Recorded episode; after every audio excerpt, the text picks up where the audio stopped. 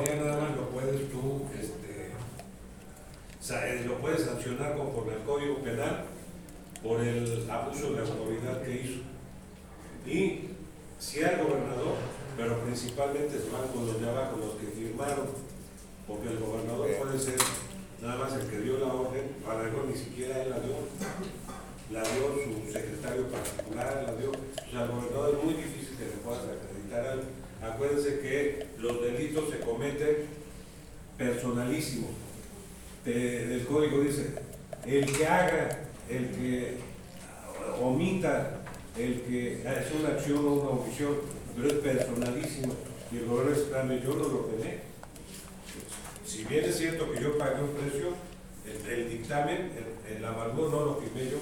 A ver, ¿quién hizo sancionan al, al, al perito evaluador, sancionan a las autoridades que pusieron, que tuvieron que ver, pero son siempre los de abajo. Al gobernador difícilmente lo podemos tocar. Esas son las grandes injusticias. Pero cuando trabajamos con alguien, con nuestro superior jerárquico, nos ordenan algo y lo tenemos que hacer. O, o renuncio. Entonces, y uno dice, no, pues está bien, yo firmo lo que me lo pide el gobierno, nada más que después viene la bronca. Entonces les digo, tengan mucho cuidado cuando les toque asesorar todo esto, porque si no después esta parte se vuelve problemática. Y en derecho penal, siendo algo civil, todo esto es civil, eh, pero en derecho penal eh, las responsabilidades siempre se van, todo se revienta por el hilo, hilo más delgado, que somos nosotros los trabajadores, los que recibimos una orden de los que detentan el poder. Entonces, aguas, si un día entran en un al gobierno, aguas con todo lo que firman, con todo lo que autorizan. Yo en todos mis trabajos he tenido, te duele, te duele, sí te duele mucho dejar un cargo, pero es preferible cuando tu dignidad ya no te permite estar en ese lugar. Cuando lleguen ustedes hasta donde su dignidad se los permite. Si su dignidad les permite hacer barbaridad y media, pues ya es cuestión de cada quien. Pero en el caso mío, yo estuve en lugares donde me pude haber hecho millonario como director de cárceles, director de la policía, eh, un montón de situaciones. Y cuando yo era director del centro de de confianza, de aquí de la Policía de la Ciudad de México, me ordenaban que a ciertos mandos reprobaban los exámenes de control de confianza y yo hacía la integración del examen de polígrafo, el examen de, de- de, este, de situación patrimonial, este, médico, este, todo, y decía, no, no lo acredita. Y me lo rebotaron, no, que este cuate tiene que pasar a como de lugar, eso del secretario. Yo no, no, a mí que me lo pida por escrito, que me pida el secretario por escrito que yo lo acredite y lo acredito. Pero yo tengo ya las pruebas de todo y al rato van a decir que yo que fui el, el- que integró y el que firmó el dictamen, este, que fue una tranza vieja, y terminé renunciando porque no quise a un secretario acreditarlo cuando había reprobado los exámenes. Entonces, hasta ahí mi dignidad no me permitió continuar, porque yo sabía que eso después sucedió, ha sucedido en muchos asuntos que policías cometen ciertas barbaridades dicen, pero si acreditó todos los exámenes, investigan y todo queda grabado, el examen de polígrafo queda grabado, están ahí grabados y lo saca, oye, pero si reprobó, a ver, no, ¿cómo lo acreditaron? ¿Quién firmó? Y adentro. Entonces, vuelvo a repetir, aguas, porque no nada más es venirles a dar una clase, sino decirles en futuro, aguas, en su vida profesional. Ahora sí, perdón. Bueno, vamos a ver si lo que es la es la propiedad pública está en el artículo 27, fracción 6, y son los, son los bienes del Estado mexicano que comprende las federaciones, estados y municipios. Son los bienes muebles o inmuebles sujetos a un régimen de derecho público. Están fuera del comercio, son inague- y- inalienables, imprescriptibles. ¿Eso qué quiere decir? Porque no se pueden este, vender ni nadie los puede comprar.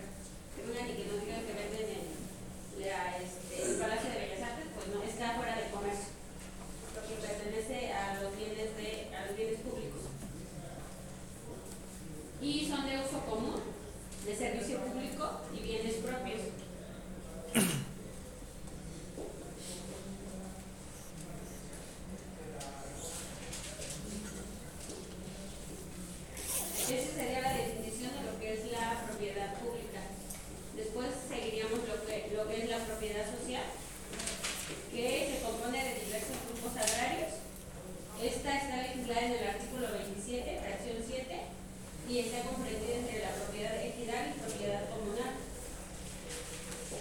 Esa, ejidal y comunal sigue estando en la. Constitución, sin embargo, en la actualidad, no sé si vas a decir algo de eso o no, hasta ahí lo vas a dejar. Bueno, está, este, está la ley de equidad, que es la que este, la legisla, y está, realmente está dirigida a la protección de los derechos de los indígenas y de los pueblos originarios. Y este, bueno, como este, se dio después de la Revolución Mexicana, cuando este, este, para defender el derecho de, este, de los pueblos hacia las tierras. Hizo el reparto agrario. Esto es importante porque a raíz de ese reparto agrario se repartió toda la tierra del país, todos los eji- se hicieron ejidos porque había latifundios que pertenecían a los grandes hacendados y por lo que luchó Zapata, por lo que, que la tierra es de quien la trabaja, porque los grandes hacendados se apropiaron de la tierra matando a los indígenas, matando a los quien- quienes tenían la posesión de esa tierra, se la apoderaron, la escrituraron, bueno, le- les dieron sus títulos de propiedad y tenían grandes latifundios. Lo que la revolución hizo fue lograr que se hiciera un reparto de tierras y se le dio la tierra y era el, fin de- de- del trabajo de Zapata, que era la tierra es de quien la trabaja. Todo lo que el gobierno hizo, lo que el Estado hizo fue a cada persona le dio un título de propiedad y ustedes pasan por la carretera y todo lo que se ve como abandonado tiene, tiene dueño. Los cerros, incluso los cerros, hasta ahí tienen dueño. El, cerro puede estar dentro de la propiedad de una persona, no, propiedad, dentro del título de propiedad que- que tienen las personas, pero que son en determinado momento algún día pueden ser revocables si el Estado los llega a necesitar. Sin embargo, se ha dado que todo eh, las zonas, ya el Distrito Federal, bueno, la Ciudad de México ya está pegada con el Estado de México, y antes había carretera para ir de, de la ciudad al Estado de México, hoy todo eso ya se pobló y eran, ¿por qué? Porque los grandes fraccionadores empezaron a ver la forma de cómo transformar esas parcelas, esas pequeñas propiedades que no se podían vender, es uno de los requisitos No se puede vender, únicamente se puede heredar o ceder los derechos entre, entre los mismos ejidatarios. Efectivamente. Y entonces buscaron la forma de cómo quitar esa, este, y el comisariado ejidal dice, entre los mismos ejidatarios forman el comisariado ejidal y el comisariado son los representantes de toda la, comunidad. Y entre ellos, si ellos deciden, ¿sabes qué? Sí, es- este, Juan Mora quiere comprar e- esa extensión de tierra, vamos a, este, lo aprueban, sí, pero ya está todo arreglado, a cada uno le dieron dinero, ya, entonces, sin ser ejidatario, ya es ejidatario, y ya está, ya tiene, ya tiene esa, esa porción de tierra, ya se hizo un negocio. Pero los grandes inmobiliarios ahora cambiaron, el gobierno permitió el uso, la transformación de todo esto, y ahora se han hecho grandes desarrollos, y ya no es propiedad, ya no son parcelas, algunas dejaron de ser este, eh, este, tierras trabajables para el cultivo y ahora ya son casas, ya son fraccionamientos, son edificios y es, se acabó toda esta parte social que tenía el artículo 27 es la protección de las tierras. Va enfocada a lo que son las comunidades y a los pueblos indígenas. Eh, Y la regula ya la ley particular es la ley de, de- la ley equidad. Muy bien. Y ya después vamos lo- lo- con lo que es la propiedad privada, que es el derecho que tiene toda perso- persona física o moral particular. Aquí se refiere a moral, a moral particular porque está hablando de particulares, porque también las, la, el Estado tiene, este, es una persona moral, pero no es particular, entonces hay que hacer la diferencia entre esas dos. Para gozar y disponer de sus bienes, igual con las limitaciones establecidas por la ley. Aquí vamos a estar basados en lo que es el Código Civil, donde nos habla de todos los que son los bienes móviles e inmuebles y la manera de, este, de que están legislados.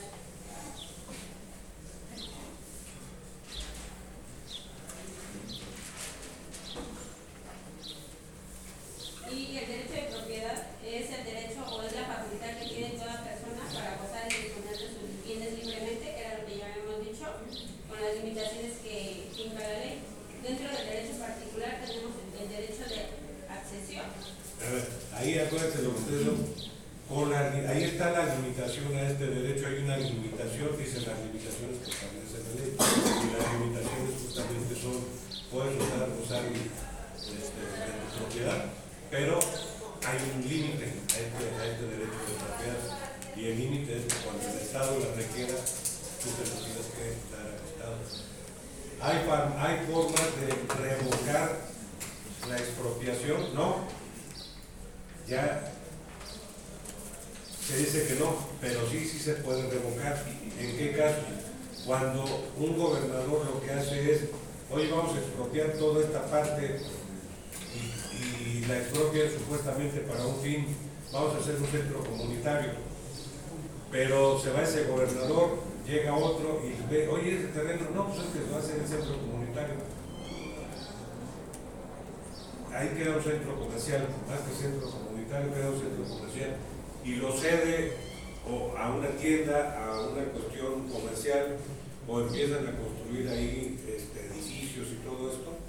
Y las personas que fueron afectadas con la expropiación dicen, no, yo, si va a ser algo para fin común, para el bien colectivo, porque ahora ya es la gente lo está comprando, el Estado lo está. No, pero es que fue el otro gobernador. A mí me vale. Ah, Tiene un eh, propósito y el propósito es social. Si no es para un propósito social, no se puede expropiar. Ajá, Tiene que ser un bien. común, o sea, para que toda la comunidad salga beneficiada. Y es lo que dice el profesor, o sea, si, si después de la expropiación el fin ya no, ya deja de ser un, un bien común para toda la sociedad, entonces es cuando ya tienen derecho a revocar la expropiación y a que les regresen sus tierras. Ajá. Es si es revocable la expropiación cuando no se cumple el fin, el objeto por el cual se ordenó la expropiación de todas esas tierras. En esos casos sí es revocable. Esto que nos quede claro y son los límites que se establecen tanto para el Estado como para la como para la como tanto para el Estado como para la, este, la- eh, los particulares. ¿Ok? Tengo una duda. Aparte, por ejemplo, del el- el ejemplo de los caminos, vialidades, ¿qué otro tipo de, de- de- bueno, digamos, ¿cómo se considera para fines sociales? Digamos, ¿qué, qué otro tipo de aeropuerto, fines? ajá, a lo mejor un aeropuerto, la construcción de algún hospital, este, ajá, realmente es que te- a lo mejor hasta incluso hasta de oficinas gubernamentales, donde se puedan hacer este, algunos trámites se pueden este, expropiar. Este, un ejemplo es el AIFA, ahorita, el aeropuerto de Felipe Ángeles, era un aeropuerto pequeño y se tuvo que ampliar. Y a todos los ejidatarios les compraron, les, fíjense, les indemnizaron, pero fue una cuestión más justa, les compraron no se expropió, sino les compraron sus tierras, claro, a precios económicos para el gobierno, pero se las compraron. Hubo gente, ay, ¿cómo estás vendiendo tus tierras? Están muy baratas, no sé qué. Pero el gobierno no los quiso expropiar, sino les compró a todos. Pero si el gobierno hubiera querido, se las expropia y punto, y se las paga. Más barato. ya de hecho acaban de comprar más, o sea, de lo que ya habían para el aeropuerto, acaban de comprar más. Efectivamente. Pero es, es- este es un gobierno en el que no utilizó la expropiación como fin, como medio para hacerse de todos los terrenos, sino se las compró. No vivieron el line y lo pagaron muy bien porque yo vivo, bueno, yo vivo pagaron bien. exactamente atrás de donde iban a poner el aeropuerto y conozco a los ejidatarios que es la verdad ese terreno no se ve de nada, no se podía trabajar, era pantanoso. Exacto. Entonces se los compraron y les pagaron mucho, muy bien el terreno. Por eso yo dije después, ¿por qué no, por qué no les regresaron? Porque están comprados, no están expropiados. Entonces sí es un terreno de, de, de, Sí, está, cuando es comprado hay, hay, hay una situación este, que cambia. ¿Ok? Pero que nos quede claro, ahí están los límites a este derecho de propiedad. Ajá. Bueno, ya estamos en lo que es el derecho de propiedad privada. Este, ya habíamos mencionado que está regulado en el Código Civil y también este, en el Código de Comercio. Y aquí tenemos este, un derecho que es el derecho de accesión, que se refiere a que el propietario de los bienes tiene derecho a todo lo que ellos producen, se les une o se les incorpora naturalmente o artificialmente, de tal forma que pertenecen al propietario los frutos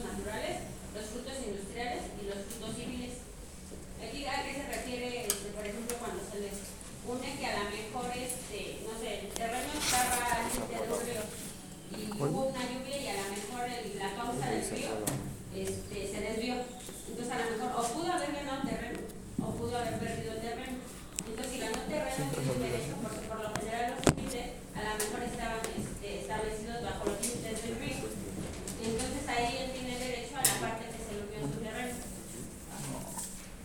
Es, un- es, es para dar un ejemplo y para que les quede un poquito más, más claro.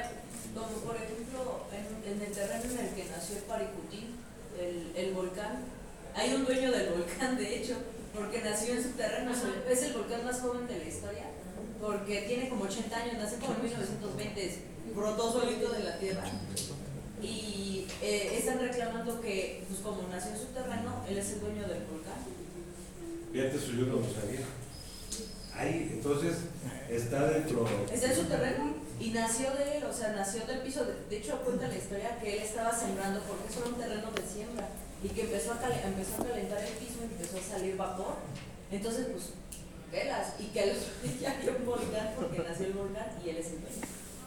Ah, fíjate, hay, hay, un, hay un, un lugar entre Querétaro, entre Querétaro, eh, pues Querétaro, eh, que se llama el Kaiser, no sé si alguien lo conoce, el Kaiser, que es un lugar de aguas azufrosas, este, muy rico, vas y te metes, entonces hay un borbotón ya lo entubaron y todo, pero de manera natural está saliendo el vapor y vas y te pones tu short todo y, y- y te vas y es como si estuvieras en un baño de vapor porque está saliendo con tanta fuerza y está aventando el agua pero con esa humedad de, de un vapor como si estuvieras en un lugar cerrado y la gente va a hacerse sus tratamientos, dicen que el agua sulfurosa es para las articulaciones y que te cura los dolores de la cruda y no de la cruda,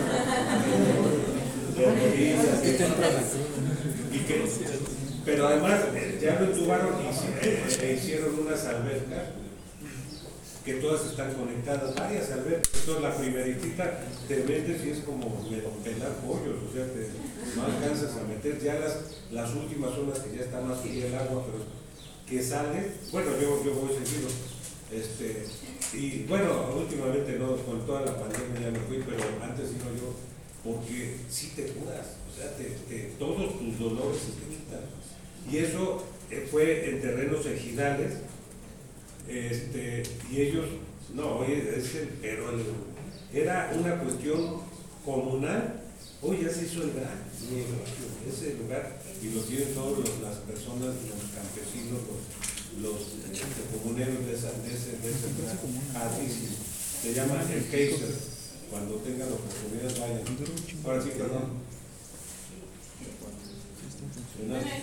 Bueno, los frutos industriales, que es todo lo que construya sobre los terrenos. Y aquí, este, como no, nos- siempre ya que nos dicen que no hay que construir en terreno ajeno, porque aunque tú construyas y el terreno es de otra persona, pues todo lo que se construya será propiedad de la persona que tiene la propiedad de- del terreno como tal. Y bueno, a este caso sería lo que es la propiedad privada, esa es más amplia, habría que checar toda la, este, la legislación del Código este, Civil referente a los bienes muebles e inmuebles. Este, y por último, quiero hablar del derecho de propiedad de los extranjeros. Todo esto abarca este, a los que somos mexicanos por nacimiento, por nacionalizados, pero también los extranjeros pueden, tienen el derecho a la propiedad y eso también se encuentra en el artículo 27, fracción prima- primera, donde los ex- extranjeros podrán adquirir el, el dominio de las tierras y aguas en el territorio nacional cuando convenga ante, ante la Secretaría de Relaciones Exteriores. Hay que dar un aviso a la Secretaría de Relaciones Exteriores.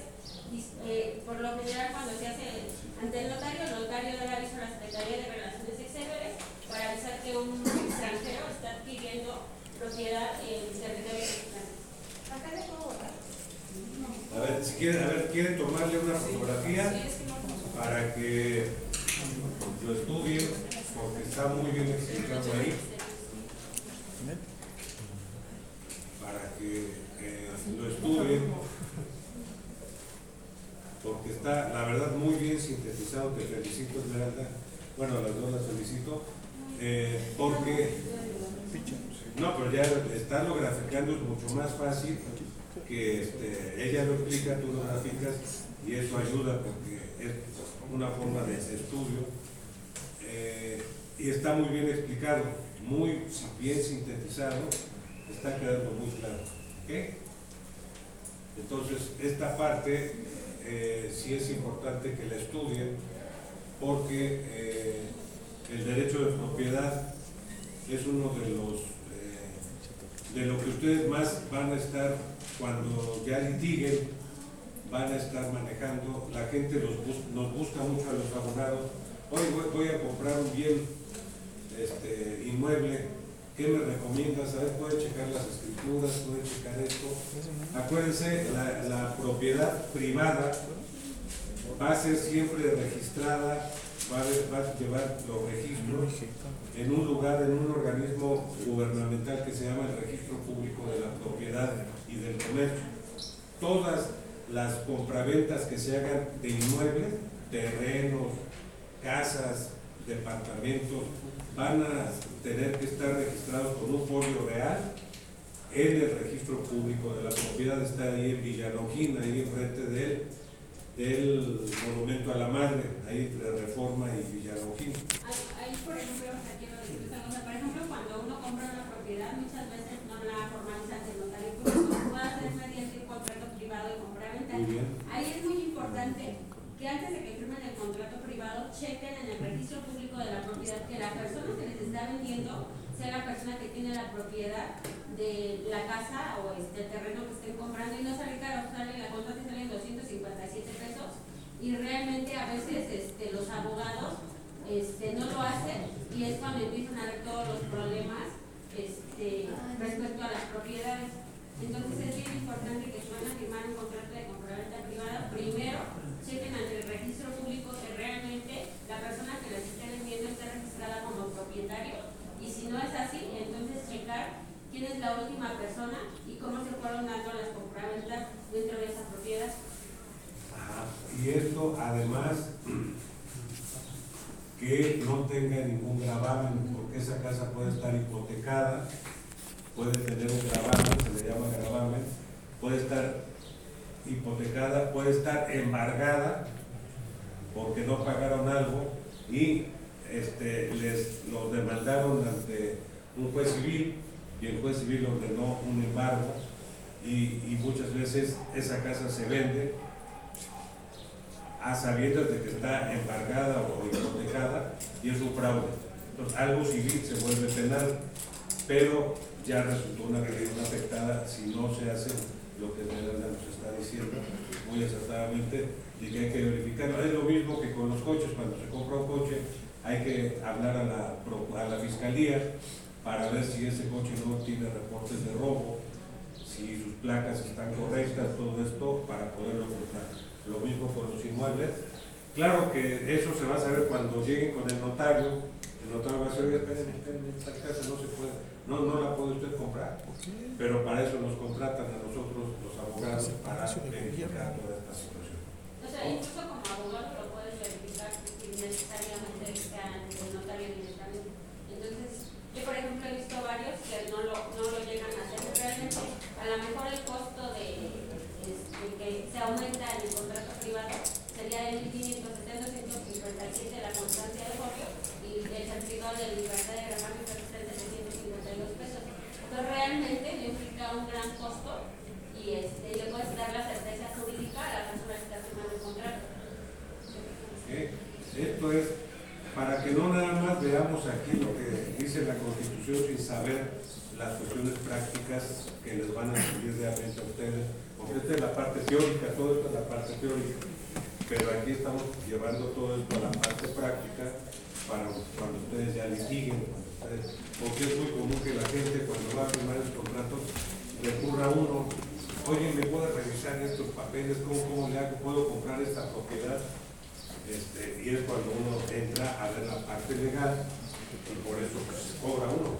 Es una forma de... Sí, y realmente también cuando tengan adeudo, la ley establece fiscalmente que son cinco años los que tiene que tener adeudos de agua y de predial, eso también hay que, hay que verificar.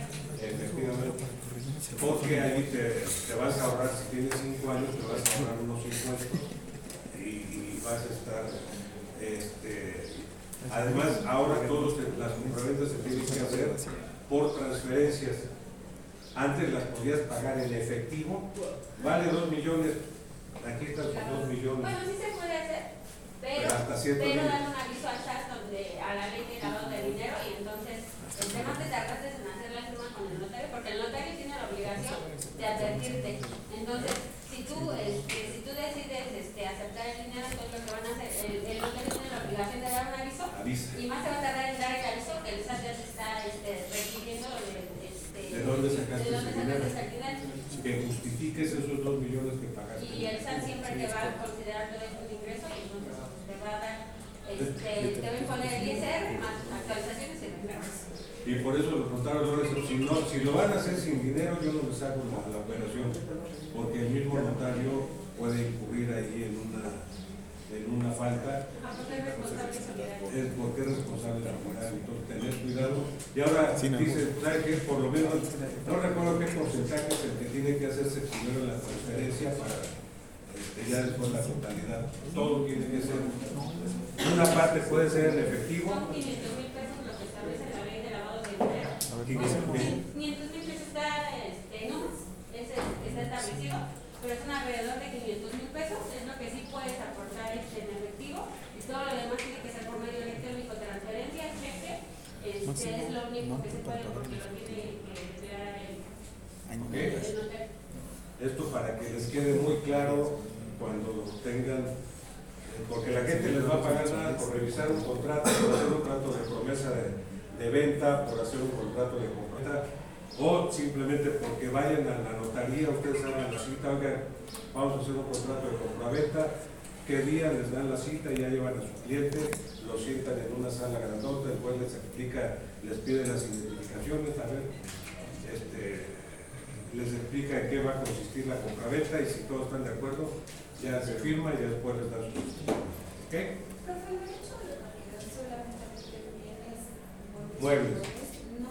Bien, perdón, bienes inmuebles. El derecho de propiedad, este, ya lo que son bienes muebles se rige más por el derecho penal. Ya se rige, pero es, finalmente es una propiedad.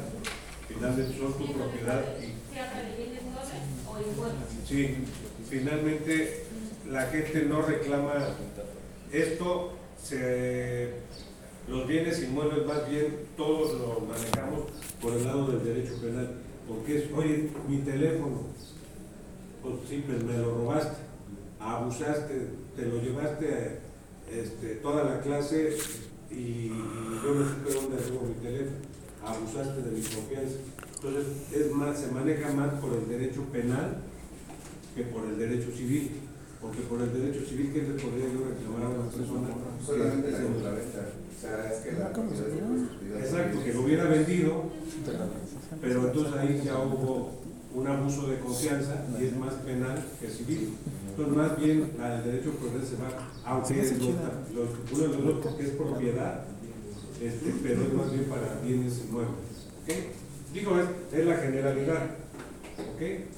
Ya, que si no, no, no, no, No, no, yo yo no no voy a sé, hablar. este, ven lo del derecho de los extranjeros, lo que es, ellos son considerados como nacionales cuando tienen una propiedad, tienen todos los derechos y obligaciones y únicamente las limitantes y no pueden este, adquirir en la franja de 100 metros de las fronteras ni a 50 kilómetros a lo largo de las playas. Esto es más que nada para protección este, del territorio mexicano para que no vayan a, a hacer más, pues, está este, protegiendo las fronteras y los límites este, en la frente. Exactamente, aquí esto, lo que el gobierno mexicano, lo que todos los gobiernos buscan es que no exista que un extranjero meta al país en un conflicto internacional por una propiedad. Acuérdense que hubo una guerra, la guerra de los pasteles, por una cuestión insignificante, se hizo un conflicto este, con Francia y todo esto, y, todos los conflictos que se dieron en, los, en el siglo XVIII y XIX por cuestiones de propiedades, entonces la- la- Estado regula todo esto para evitar conflictos, pero además para que los extranjeros A los extranjeros no les gusta cumplir luego con las disposiciones de la Constitución y vienen con las ideas de otros países y se generan muchos conflictos. Entonces, y menos las tierras y aguas, me- menos las playas, ¿perdón? Es que dice que la cláusula cargo y es la que ahí Ah, ya se me olvidó. Perdón, es que no me acuerdo. Ajá. Es que me están corriendo. Yo también ya de migrante ya no quiero saber. Todos vienen de afuera, no preguntan. Todos vienen de azul, sí. Oiga, maestro, yo tengo una duda. Por ejemplo, pero no tiene nada que ver con esto. pero- Por ejemplo, ¿cómo haces para argumentar el uso de, por ejemplo, pedirle a una persona para ingresar a X en el gobierno, por ejemplo, este, un examen psicológico o de ese tipo? ¿Cómo lo argumentaría? ¿De qué? qué, este, ¿Argumenta qué? Que, que solicites exámenes psicológicos a una persona. ¿Hacérselo? Sí. Bueno, en la policía se hace para que un, yo quiero ser policía, hago mi solicitud y para que me acepten tengo que hacer exámenes de control de confianza. Ahí me aplican el polígrafo y todos los exámenes. Si soy apto, si los paso, ya formo parte del cuerpo de policía. Pero si no los acredito, no puedo formar parte. Si ya estoy adentro y deseo permanecer, cada año tienes que volver a pasar y si ya no eres si no lo acreditaste, vas para afuera. Si eres policía raso y quieres subir, ascender a otro nivel eh, y te nombran director o subdirector de algo, tienes que hacer tus exámenes de control confianza para ver si eres apto para subir a ese nivel. Son de confianza, o sea, no son de aptitudes, no son de aptitudes de conocimiento, sino son de confianza. Si se te puede dar esa confianza de ser policía y servir a la ciudadanía. Entonces, ese es el, sentido de los exámenes Pero, confianza. por ejemplo, hay como, por escrito todo eso, está... Todo, hay, hay manuales específicos eh, y la ley, eh, el artículo 21 también, el 21 de la Constitución, los establece.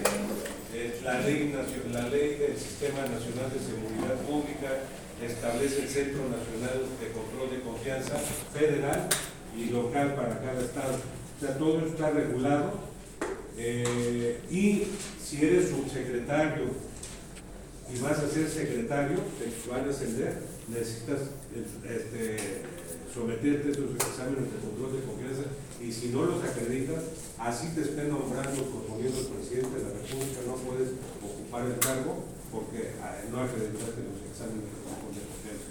O sea, es muy riguroso. Sin embargo, donde quiera existe esto que yo les comentaba, que a mí me pedían, oye, ¿qué este cuate?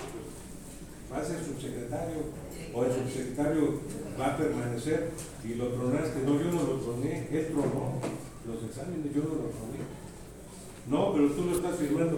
Pues yo estoy firmando lo que me dio el, el, el resultado del examen de poligrafía, del examen psicológico, que es una persona sana mentalmente y que no va a afectar a la, a la ciudadanía en lugar, porque puede ser un, un psicópata, un sociópata, y lo estamos metiendo como policía. Entonces, ¿qué vamos a esperar de una persona de ese tipo?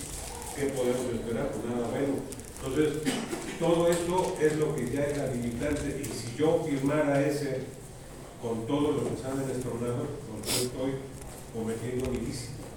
Y si esa persona al rato mata a alguien, investiga a ver cómo este cuate y toda la sociedad está enardecida, ¿cómo acreditó? Oye, pues no acreditó, ¿quién se los autorizó?